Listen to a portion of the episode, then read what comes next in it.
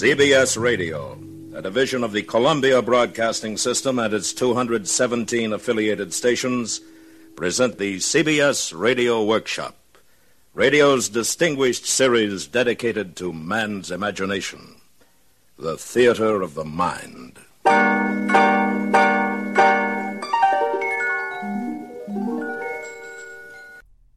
Well, hello again. This is Buck Benny speaking. I was delighted to hear that this episode of CBS Radio Workshop was about record collecting. And record collecting was a huge thing back in this time frame of 1956. And it echoes to today, and it's a huge thing again, collecting vinyl records. Uh, getting yourself a turntable and everything. My son bought me a turntable last year, and I'd, gotten rid of my record collection over the years because of CDs and everything, and then uh, started to get back into it and just get really selective about what I pick up. Um, and some artists are just going crazy with the way they release CDs. I mean, Paul McCartney, McCartney 3 his album he just released um, earlier this year. He released, let's see, of that first record, I, I think he released at least, oh, I don't know, dozens of different variations of vinyl colors, every color of the rainbow, basically. Um, being as a lot of collectors would like to buy more than one and have, and some of them bought all of them. Uh, I just picked the one I wanted, which was uh, he had a white one that came out that was from the the indie went to the indie record stores, and that one has uh, it's kind of a Willy Wonka thing with the five golden tickets. It's uh, got ten different people out of the I think there were three thousand pressed or something, uh, but ten different people mixed in amongst all those are uh, a signature sheet of Paul McCartney and uh, and congratulations for for being one of the winners or, or whatever of getting this special signed thing from Paul McCartney. Um, you have to open it to see if you've got it, and I haven't opened my copy yet. I, I listened to it on Spotify and everything. I love that, and um, it's a great album. Uh, but it's just one of those things of knowing kind of like if you watch Charlie and the Chocolate Factory, how Charlie is the anticipate, anticipation of opening uh, the chocolate bar to see if he's got the golden ticket is huge with him. And with me, it's like, oh, if I open it and it's not there, then I'll be like, oh, yeah, well, I expected as much. But when you don't open it, it's like, okay, that's it could be one of the ones with the signature of Paul McCartney and things. Not that that's the biggest thing in the world, but just kind of fun. Uh, anyway, uh, back at, at, this time frame, uh, they'd just gone from 78 records to uh, LPs and uh, long playing records 33 and a third speed um, were starting to, to take over everything and uh, folks were picking up record players and trying to get high fidelity sound and things. Some great jazz music was coming out at this time. Um, the big albums I've been listening to lately from 1956 are um, I listened to uh, Chet Baker. Uh, his, he had a wonderful album called Chet Baker Sings in 1956, and he has such a youthful sounding voice and gives a different interpretation to a lot of the classics and things, the Sinatra type songs and so forth. That I think that's a really cool record to have. And uh, I, I, don't. I, I asked for the record on my wish list, so we'll see if, if folks folks do like that. I've gotten to vinyl because it gives them something to get me. You know, once you reach a certain age as as a guy, there's not that many things left to get you. So that's kind of cool that they do that. And then um, the other one is Elvis Presley's 1956 album is pretty amazing. It's uh, just a wonderful piece of, of work on his part, and uh, probably my favorite album of his. I think it's called Elvis 56, actually. Um, anyway, uh, this is a light take on record collecting with, um, of course, our friend from over in Gunsmoke who plays Doc, Howard McNear, um, who is just a fun actor in so many parts, and I love him in this too. So I hope you'll enjoy it, and we'll see you folks next time. Who played the rhythmic bones on Nora Bayes' 1919 recording of The Village Vamp? Aristotle Fig. Any boob would know that.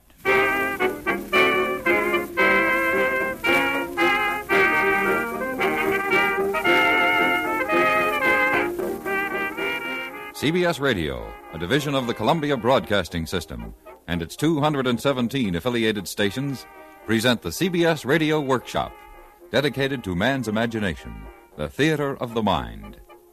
Tonight we spin the hands of the clock backward into the fascinating past to bring you an unusual symposium of early American popular music, explored by the eminent Dr. Vincent Arbogast and Mr. Titus McFatridge, the record collectors. Our special guests will be the noted singer, Miss Margaret Whiting, composer conductor, Mr. Lynn Murray, and a great voice from the past, Miss Margaret Young. And now here is our moderator, Mr. John Dehner. Good evening. Some people collect stamps, seashells, or old coins. Others collect paintings, butterflies, or match covers.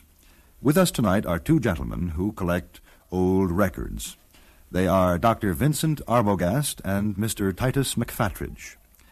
To take them in alphabetical order, let's hear first from Dr. Arbogast. Good evening, sir. Good evening, Mr. Dana, and friends out there in Radioland. And Mrs. Tessie Dorblin in La Jolla. Before we get to our records, I'd like to talk about what you two gentlemen do. I mean, in the field of commerce, as opposed to your hobby. Dr. Arbogast, you are a breeder of giant frogs, right? Yes, Mother and I have a frog farm at Costa Mesa.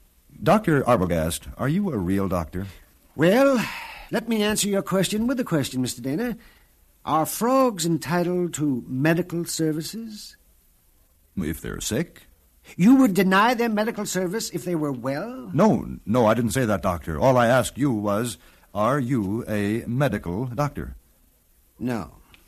I see. Well, one day several years ago, a mutinous assistant at the farm challenged one of my frog feeding formulae. I told him, that formula, or pack your duds. An ultimatum. Pack your duds. He simpered. You're the doctor. The weasel. That's how you became Dr. Vincent Arbogast. Yes. Now, Mr. McFatridge, you, I believe, are engaged in the field of teratology, right? Roger? Roger? Uh, Titus heard an aeronautus use that as a form of agreement. Oh. Well, what is teratology, Mr. McFatridge? The science of creating monsters. Monsters? I made a dilly for a Christmas parade in Muncie, Indiana, for a department store. What kind of monster was it?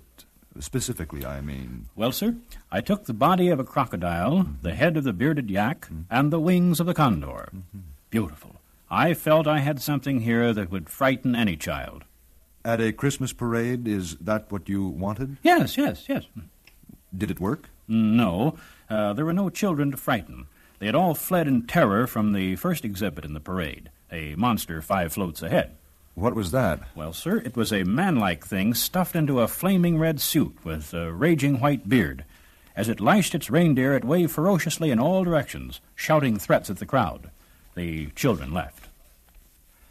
Now, as I understand it, you two gentlemen plan to present tonight your views on American popular music. Mm-hmm. So, may we have your first recording, please? It is the hit tune of 1923, Toot Toot Tootsie. It is sang by that very popular duo of vaudeville and records, Billy Murray and Ed Smalley. And note the realistic train whistle interpolated into the rendition.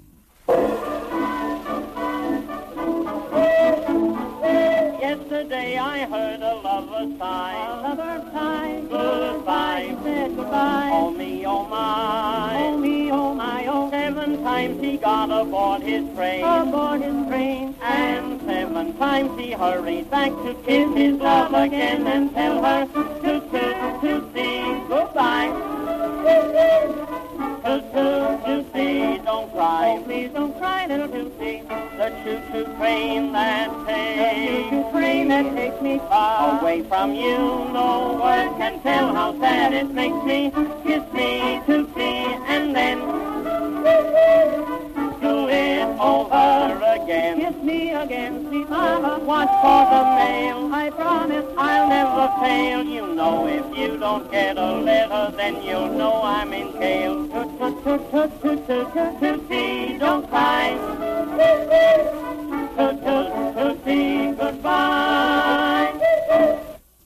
Toot Toot Tootsie, the 1923 hit sung by Billy Murray and Ed Smalley. They don't make records like that these days, Mr. Dinner. Mm, mm. Dr. Arbogast, how long have you been collecting records? Uh, 30 years, four months, approximately. And how many do you have? Approximately. Uh, really, I wouldn't venture to say. I measure my collection by values far removed from consideration of mere number. Oh, let the banker count his money, let the farmer weigh his crops. But upon what adding machine, upon what scales can a collector measure the value of his treasure? Well, Dr. Arbogast, how do you measure the value of the records in your collection? I realized that everybody was collecting the records of artists who were so good that the public didn't appreciate them. But nobody was saving the records of the singers and musicians who were popular in their day. I determined to remedy that deplorable situation. How? I set out to acquire records that once sold by the millions. The records the general public paid its money for.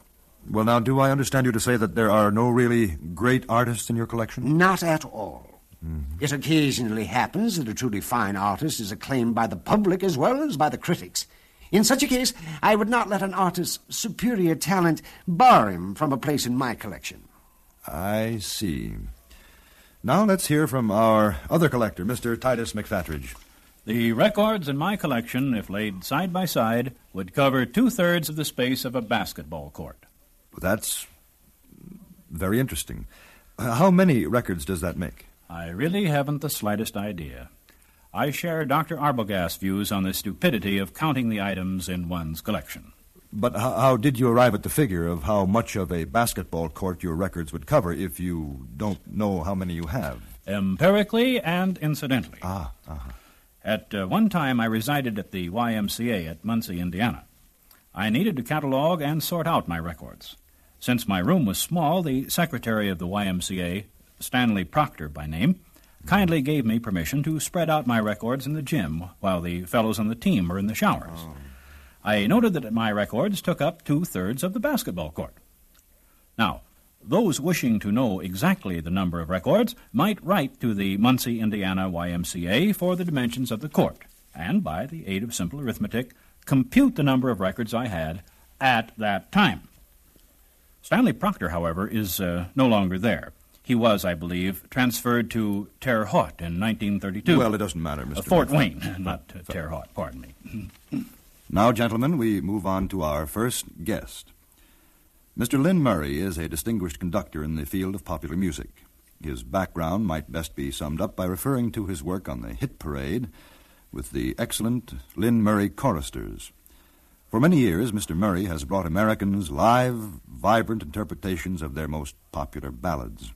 Mr. Murray, it's a pleasure and privilege to have you here and to introduce you to my two colleagues, Dr. Arbogast and Mr. McFatridge. Yes, uh, how, how old are you? well, now, Dr. Arbogast, it's not necessary to. A man's age is very necessary. But But I have no objections to giving my Oh, age. see, by the way, did you say Billy Murray? Uh, Lynn, L-Y-N. I was born in 1909. Oh. Well, that makes you uh, 46. Gentlemen, gentlemen, please. I've just invited Mr. Murray to play his latest disc. Disc, Mr. Dehner? Yes, I didn't realize Mr. Murray was a member of the Olympic team. No, disc, gentlemen, platter, wax, recording. No wonder these modern musicologists can't produce decent renditions. And they don't even agree what to call mm. them. Uh, gentlemen, please, courtesy at least. Now, Mr. Murray, would you give us the title of your latest record? It's called He's Got Time, and the members of the cast are Jane Russell, Connie Haynes, and Beryl Davis. Never heard of them. Of course not. Let's listen to Mr. Murray's record.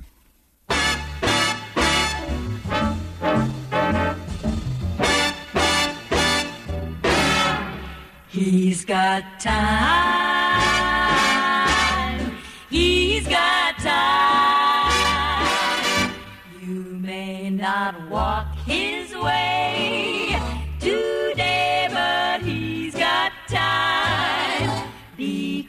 his rainbow didn't get that bright overnight. His roses didn't get to flower in and out. His heaven didn't get that blue in a minute or two. So he's got time and he can wait for you.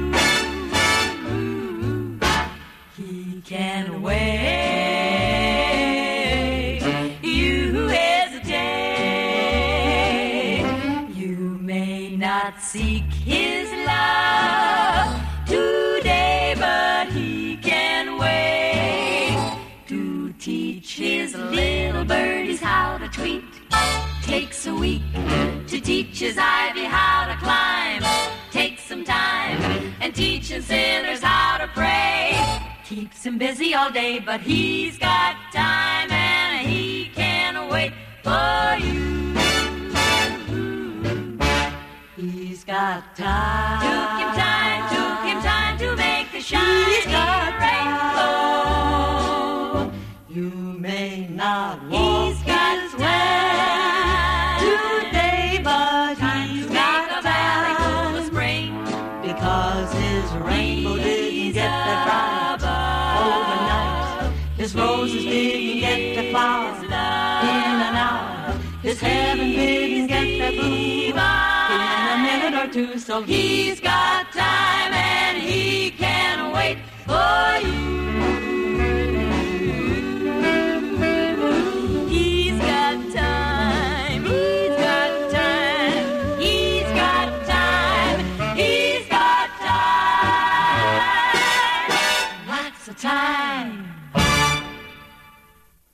Well, gentlemen, Mr. Lynn Murray's latest recording. It's a pity to put those unsullied young ladies at such a disadvantage, recording under this uh, electronic hodgepodge.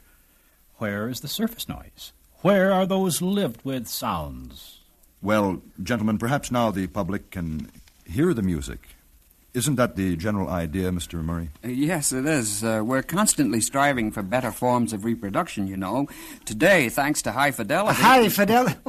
Music for dogs. I read just the other day of a basset hound who, upon hearing a rendition of the funeral march on his master's high fidelity set, went out and cut his throat. A crime against society. These people should be reported to the Society for the Prevention of Cruelty to Animals.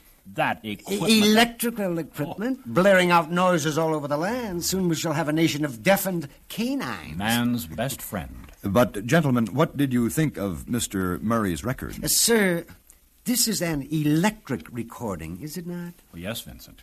It isn't Mr. Murray's fault that the power is in the control room, you know. Well, Dr. Arbogast, are you referring to what I understand uh, was the acoustical or mechanical method? The time honored method, where the artist played or sang into the horn, and his true vibrations were directly stenciled onto the wax mother. But that's one of the most primitive. Primitive? you- Has anyone improved on the wheel? Uh, Thank you, Mr. Murray, for being with us and for bringing along your latest EP recording. He's got E- time. EP, Mr. Dana? EP? That means extended play, gentlemen. Surely you realize records come in various sizes and speeds. Aha, oh yes, now we're at the heart of the matter. There is only one size, Mr. Dehner, one speed. Yes, 78 revolutions per minute, 10 inches in diameter. Although I have heard there is a small group of malcontents who are considering using 12 inch records. Nothing will ever come of it. Nothing. Uh, thank you, Mr. Murray, for being our guest. It was a pleasure, Mr. Dana. Good night. Gentlemen, Good night, Mr. Murray. Uh, good night, Mr. Murphy. Dr. Arbogast, you have a record, I believe. This record dates back 33 years to 19 and 19. It features one of the most popular feminine singers of that blessed era, the incomparable Miss Nora Bayes. Nora Bayes. Oh, very great artist. She introduced Shine On Harvest Moon, didn't she? Yes, but this Yes. record at the time was a very topical number, dealing with the influence of the flickers upon everyday life. Uh, the flick uh, motion pictures. you Yes, see. yes, Well, many movies in that early day had a wicked woman of the world who had designs upon the noble hero. Now, these women were called vamps. Among them were, well, let me see, Theda Bara. Nita Naldi, Jetta Goudal. Never belabor a point, Mr. McFadden. This record is entitled The Village Vamp. and shows the effect of this type of movie upon a simple country girl. The Village Vamp, as sung by Miss Nora Bayes.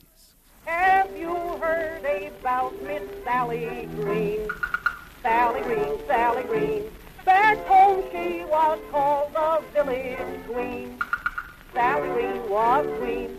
She took one trip to the city, came back home, oh what a pity.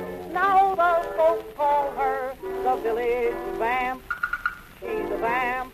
She wears high heel shoes and fancy hose. She's a vamp, she's a vamp. Paints her face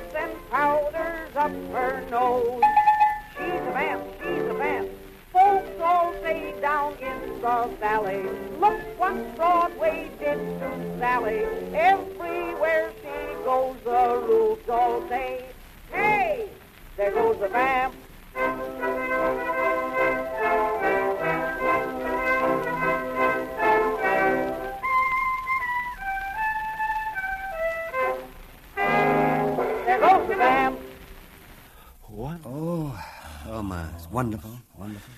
Now, Mr. McFatridge, do you have any special information about this record we just played? Well, sir, Aristotle Figg was to have played the rhythmic bones on that record date.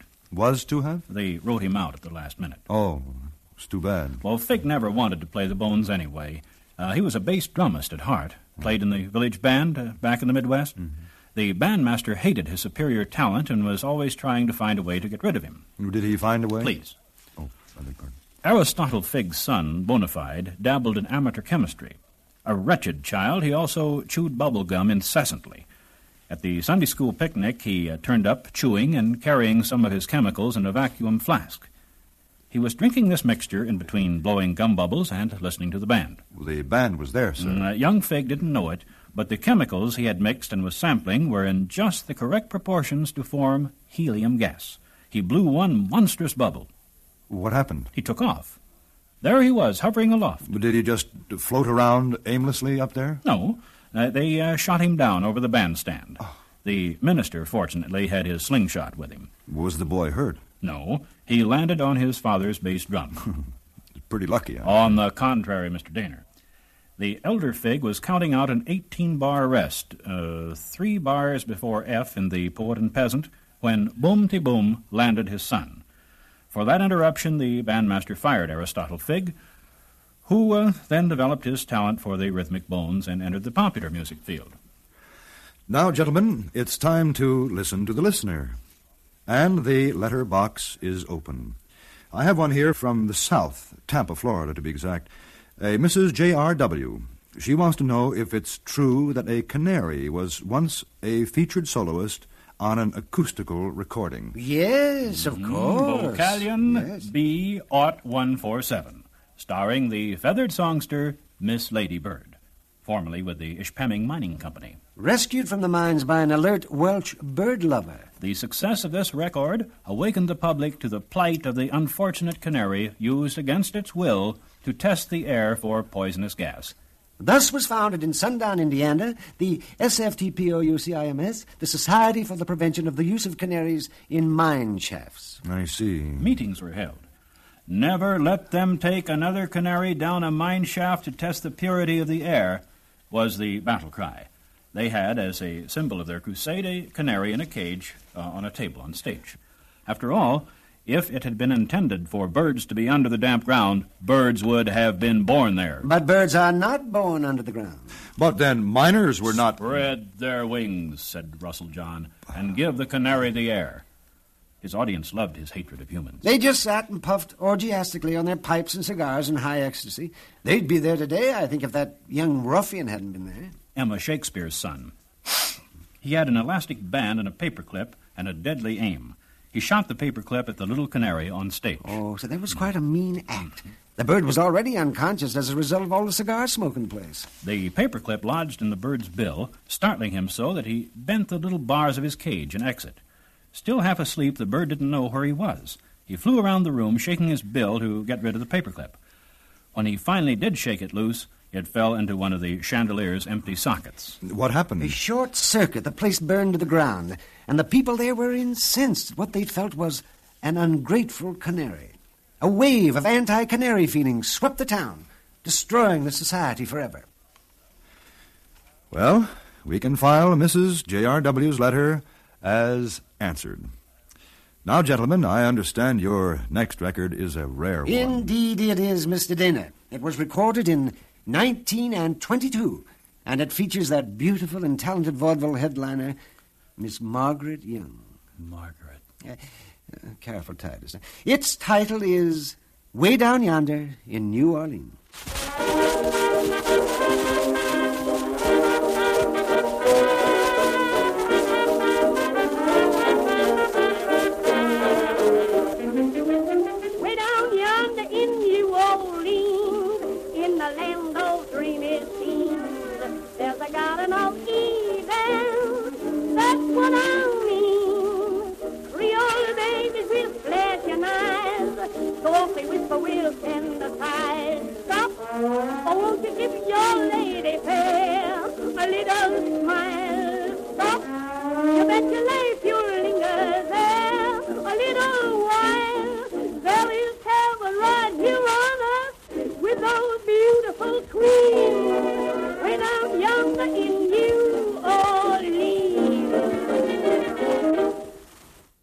Way Down Yonder in New Orleans, featuring Miss Margaret Young. Now, gentlemen, I have a surprise for you.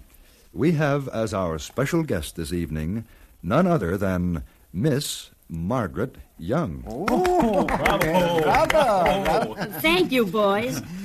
Uh, Maggie, we've been admirers of yours for many, many years. They just don't make records like that anymore. they certainly don't. Youngsters today have no appreciation for basic values. Uh, Maggie, how many copies of that recording were sold? Oh, over a million. There, you see? But listen, I didn't come here to play my record. I came to introduce you to my niece. She's the singing star of our family now, and I thought you'd like to meet her and hear one of her records. well, uh, if you insist. Well, boys, just meet my talented niece, whose name is also Maggie. How do you do? How do you do? What's your last name, young lady? My full name is Margaret Whiting. Whiting? A whiting is a fish. Will you walk a little faster? said the whiting to the snail. Lewis Carroll, Alice in Wonderland. Uh, the Reverend William Dodgson, nom de plume, Lewis Carroll. Oh, thank you, Titus. Gentlemen, I should think that you would be quite honored to have as your guest tonight one of America's most popular singers. Margaret Whiting is known from coast to coast.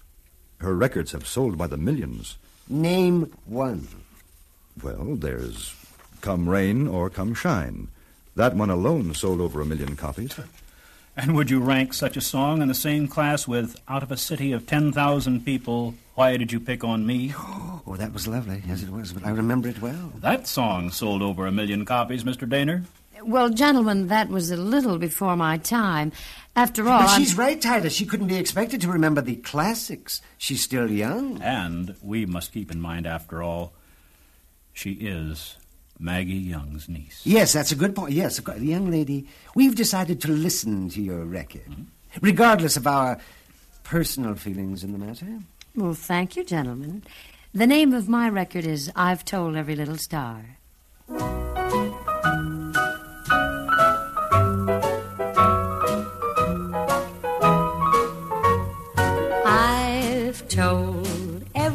Little star just how sweet I think you are.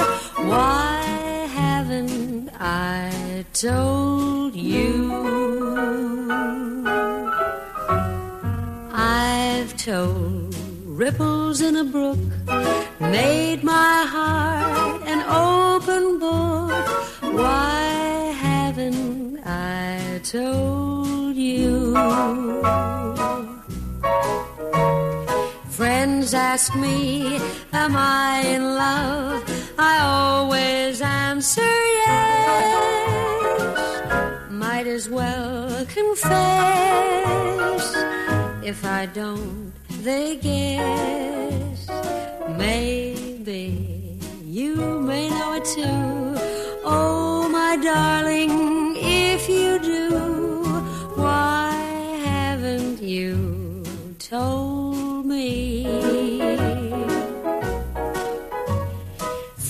Friends ask me, Am I in love?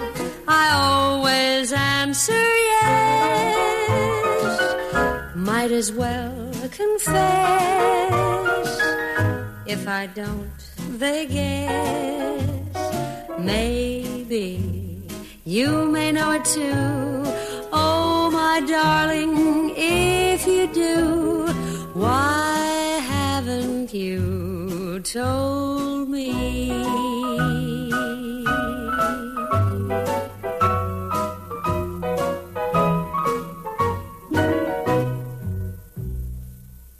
I've Told Every Little Star by our guest, Miss Margaret Whiting. Well, gentlemen, what did you think? Uh, gentlemen?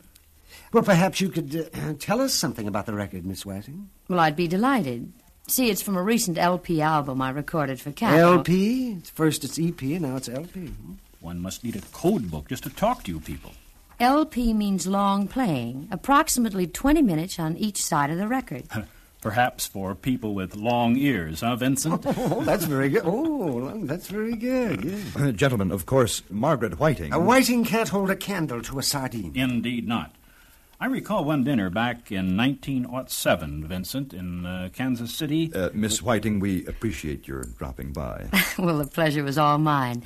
Good night, Dr. Arbogast, Mr. McFadden. The oysters were perfectly dreadful, but the sardines, mm, I, re- I recall a young man I met that evening. Gentlemen, gentlemen, we are discussing recordings. Oh, oh, yes, of course. Well, the last recording was way down yonder in New Orleans. Well, no, we just played her niece's, Margaret. Way down yonder in New Orleans.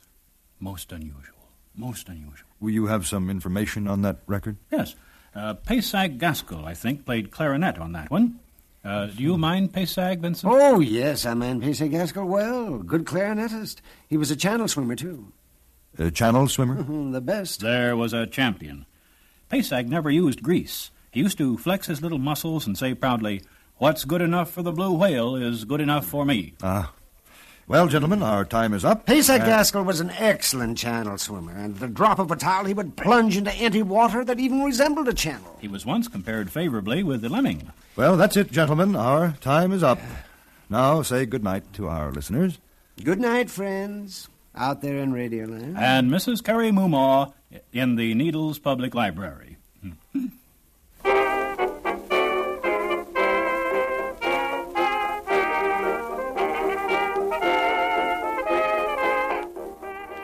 By the magic of electronic recording, we have brought you the views of two men, Dr. Vincent Arbogast and Mr. Titus McFatridge, the record collectors.